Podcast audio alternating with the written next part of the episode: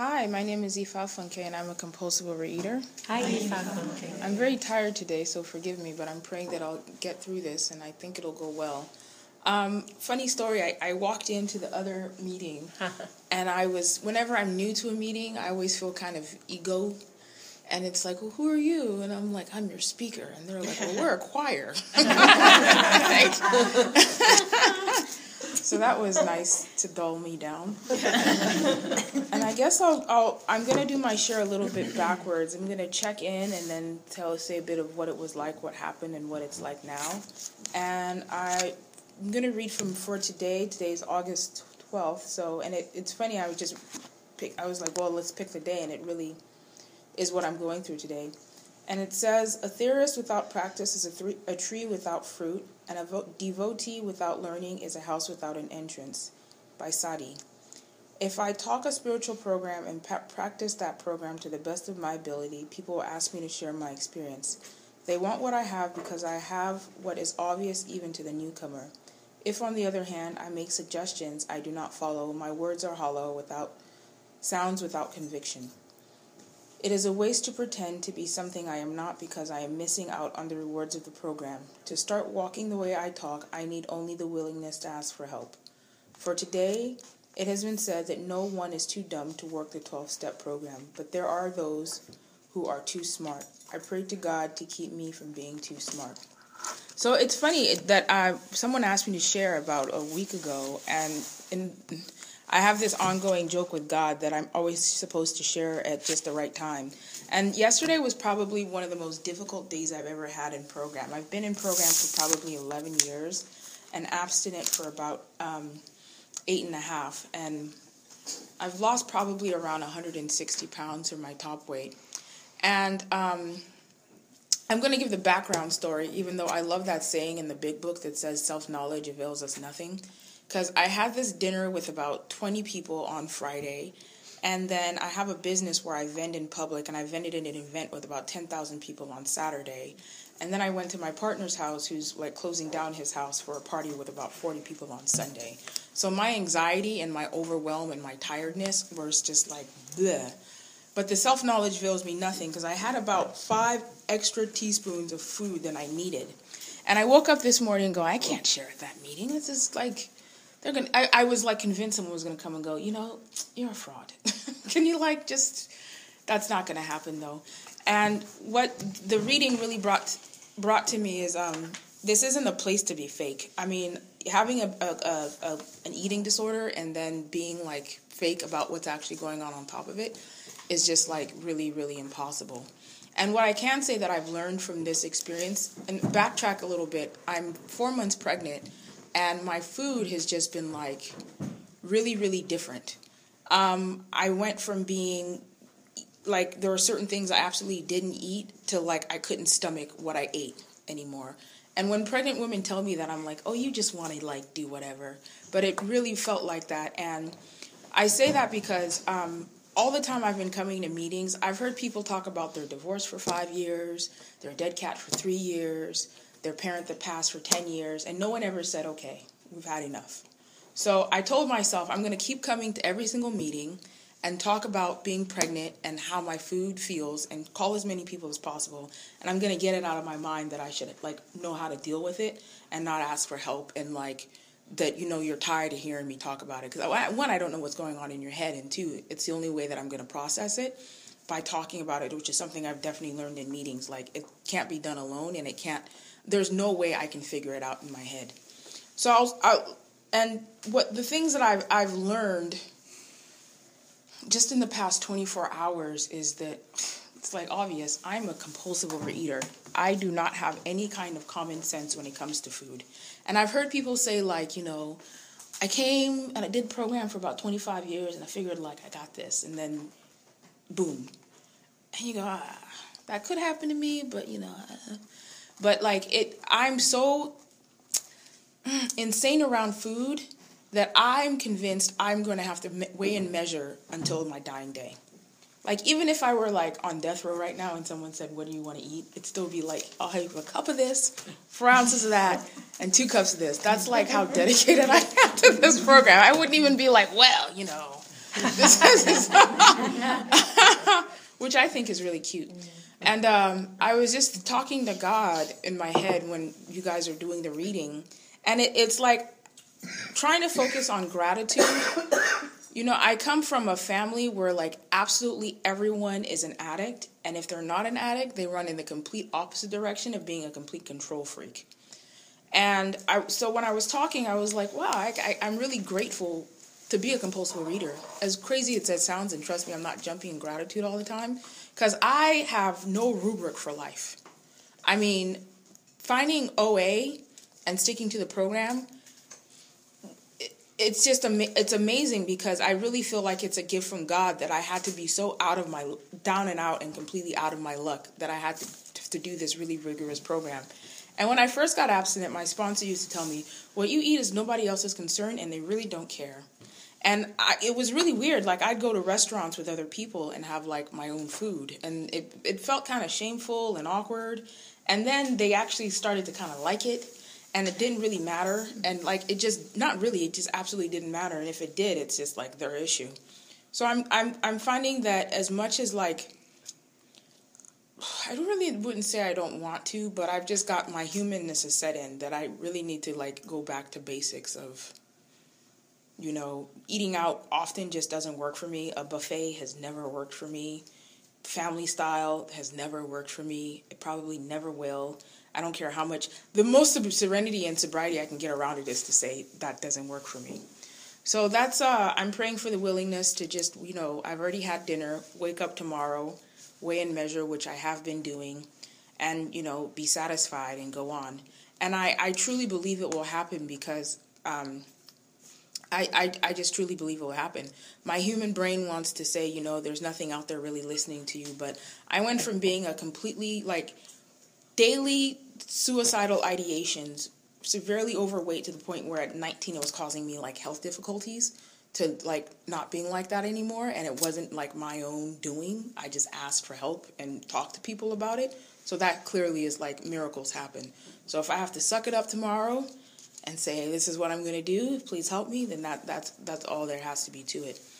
So I came to OA I want to say it was about 13 years ago actually. And I came on, on a, as a complete like uh to me it was a fluke. It was clearly God.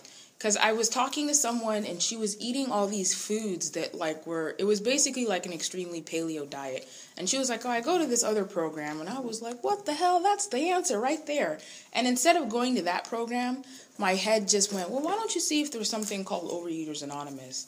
And I typed it up and I used to live in San Francisco at the time and I went to my first meeting I believe it wasn't at the Marina Dock it was like in Soma.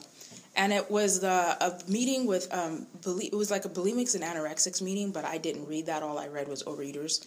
And i was you know just i was always uncomfortable in my body because one i couldn't really fit into places and always having to think about like you know what's my next step going to be. I couldn't even really fit into the chair and i think it had like arms on it.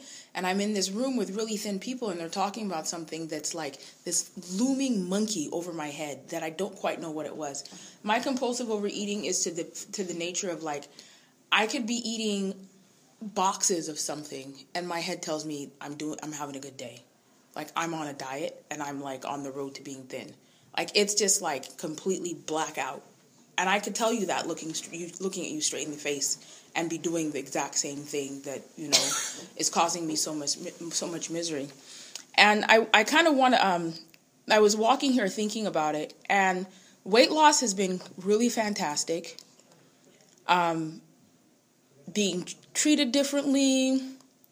I mean, I used to have people yell things at me on the street. People tell me all the time, "How oh, you're really pretty, but," like complete strangers um, being shamed in public a lot, people throwing things at me, being like publicly humiliated in front of people, where like people just start yelling something at me and I can't, I, I couldn't defend myself because there were so many of them. And um, so it's great for that aspect, but it's been greater that it's given me a tool for like living and dealing with all sorts of situations from, you know, uh, a crazy landlord to customers to relationships to relationships with myself. So it, it's like weight loss is a, a, a, really it's like the big bow on the package, which is learning how to live with life. And it's not perfect. It's not perfect at all today, but I'm I'm convinced that I wouldn't be alive today without this program. So that was my first meeting. I know I, I kind of go all over the place, but if you listen, you'll it'll make sense. Um, that was my first meeting 13 years ago, and like they say, I really, really thought I was terminally unique. This was the first place I came where people like actually like seemed like they were saying the truth, but I was still different. I still wasn't going to talk to you after the meeting. I definitely wasn't going to call you. That sponsored thing made no sense, and I was going to figure out how to work the steps on my own until like I forgot. Like I think I've started the steps, and I'd be, get to like half of two and then we'll look, you know, life, whatever. There's a butterfly. So uh, eight and a half year, eight and a half years ago, um, around March, February of 2011, I was just struck with the willingness to try something different. I'm uh, in the East Bay Fellowship, and we have this thing called a Way of Life. We haven't done it in a while, but anyone's free to, to try it. And it's basically we read the AA 12 and 12 and we have an open discussion once a week and the requirements is that you have to have a sponsor. So i was just willing i was just willing to like let's see what the sponsor thing is about. And with a sponsor i worked the steps which were boy program without steps. I'm sorry if you've heard me say this before but i'm always looking for some kind of analogy. Program without steps is like you know you're the one house that doesn't have electricity. And you could it just like it it I don't know I don't want to full out say it doesn't work, but it just doesn't work. It only works for so long. Like I remember, I think one time I was abstinence for maybe two weeks, and that to me was like an eternity. That was like on my own, without doing the steps, without talking to anyone. I would just come and listen, and then I'd like try to piecemeal it together. So working the steps have been like completely phenomenal, and I'll just kind of focus on um, step one, which was for like I was talking about the blackout eating as intelligent as a person as I was, as I am, and being 340 pounds, the food still didn't correlate. It didn't correlate to me that how much I was eating. I wasn't even aware of how much I was eating. I remember one day I was like on a diet and I'd written down what I ate. I had had a full sugary breakfast, two full snacks, which were two full meals, a full lunch, a snack when I got home, about a block of cheese, a full bottle of wine, and then dinner, and then desserts after. And that in my head was a diet. That was a good day. And if I hadn't wrote it down, I would have known what I was doing. So when I think I finally got like less fog, I was like, and I found this piece of paper. I was like, whoa, that's that's that's pretty. Uh, I wouldn't say crazy because I don't really want to down talk myself, but that's just the nature of it. And uh, so, step one is amazing because um, my sponsor told me to write down all the ways that food had like made my life unmanageable or insane or unpleasant. And it was like, you know, not being able, and I, I went to a quarter system school, so every 10 weeks I had to fly back home, and I just got bigger and bigger and bigger to the point where I had to have like seatbelt extensions, and I'm spilling over into the next person's seats. And then I was smoking weed too, and it was just like a hot mess on an airplane every 10 weeks. And then I, like, I feel the shame during that and then I probably went to go do whatever to get over that shame, and I can't remember it after that. And not until I write it down years later, I'm like, that's that's horrible. Not like it's horrible like I, I I'm a bad person, but it's it's insane that I un, no unconsciously put myself through this kind of misery. And uh, so that was that was a really eye opening experience. And uh, I probably have like three minutes left one minute. So um, I'll talk about step two, and sorry I don't get to get through the rest of the other 10 steps, but step two is pretty awesome. And um, my relationship with my higher power, like uh, it ebbs and flows. It's getting bigger, but it definitely ebbs and flows. Sometimes I'm just like, most of the times I'm I'm pretty like even, but sometimes I'm just like ah. I'll still ask for help, but I, I don't have any faith in you. And um, so I was told to fake it till I make it, which I really believe in.